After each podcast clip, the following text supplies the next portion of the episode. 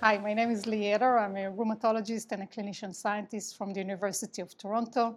My area of interest is psoriatic arthritis. I do both clinical research as well as translational research, and I'm very much interested also in musculoskeletal ultrasound and the use of point-of-care ultrasound in clinical care as well as in research. So the CRA meeting this year is it's been great so far. This is day 3. This has been a great experience, really highlight the importance of in-person interaction and talking about new ideas for collaboration, for research. So day 1 started with some interesting talks, and one that I liked the most was Year in Review, which was it's always a popular topic, the ACR and in EULAR, but this year was a new kind of talk in the CRA.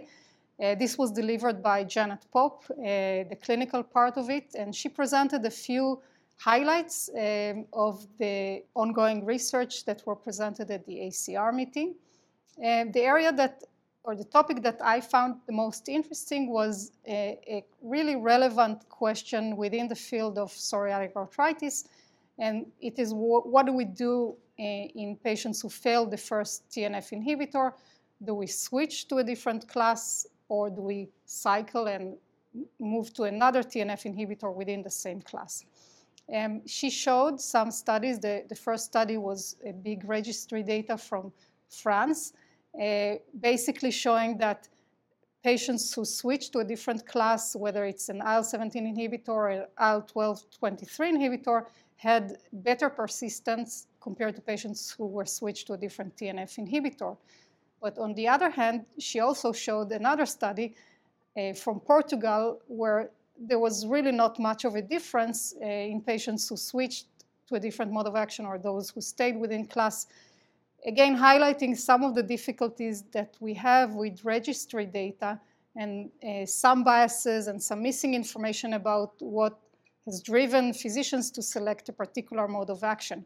I think the bottom line regarding this question is that we need probably randomized controlled trials to answer this question rather than rely on registry data.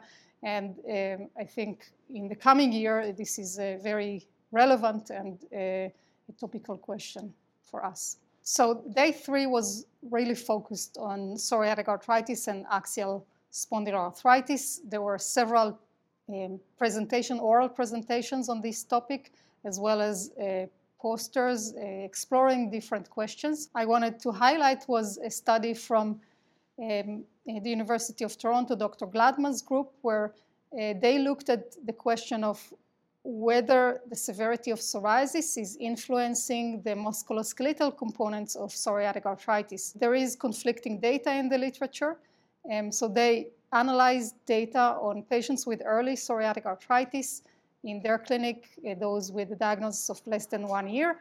And they were able to show that patients with early PSA that had more severe psoriasis also had more severe arthritis with higher number of actively inflamed joints. And they showed also that when you treat the skin disease, there was also an improvement in their joint activity, which is an interesting finding. Is it something in the skin that is also associated with worse joint activity? Maybe a bit too early to determine, but I think very interesting finding and important to consider the skin activity as well when assessing patients with PSA.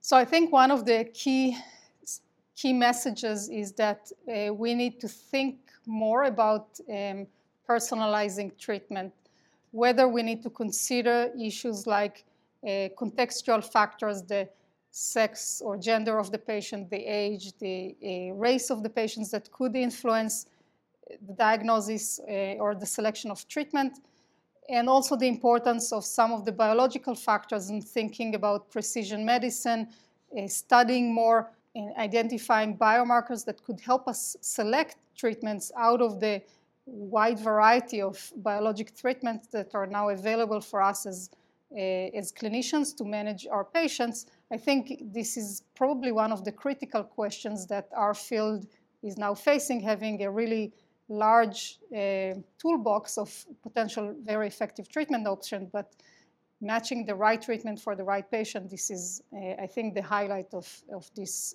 meeting for me.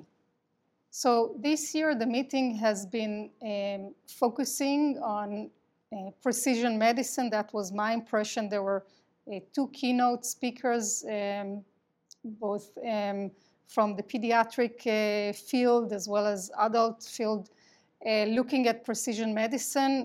One talk was given by Dr. Ray Yang, was looking into the use of machine learning approach to help figure out the heterogeneity of JIA. Another talk by Dr. Isaac from Newcastle was focusing on use of synovial biopsies to help better characterize patients with rheumatoid arthritis and maybe in the future help us select treatments based on these new biomarkers that will be identified with this approach. So I think consideration of precision medicine was really highlighted in several talks as well as in a workshop this year, and that was sort of my impression as a significant difference compared to previous meetings.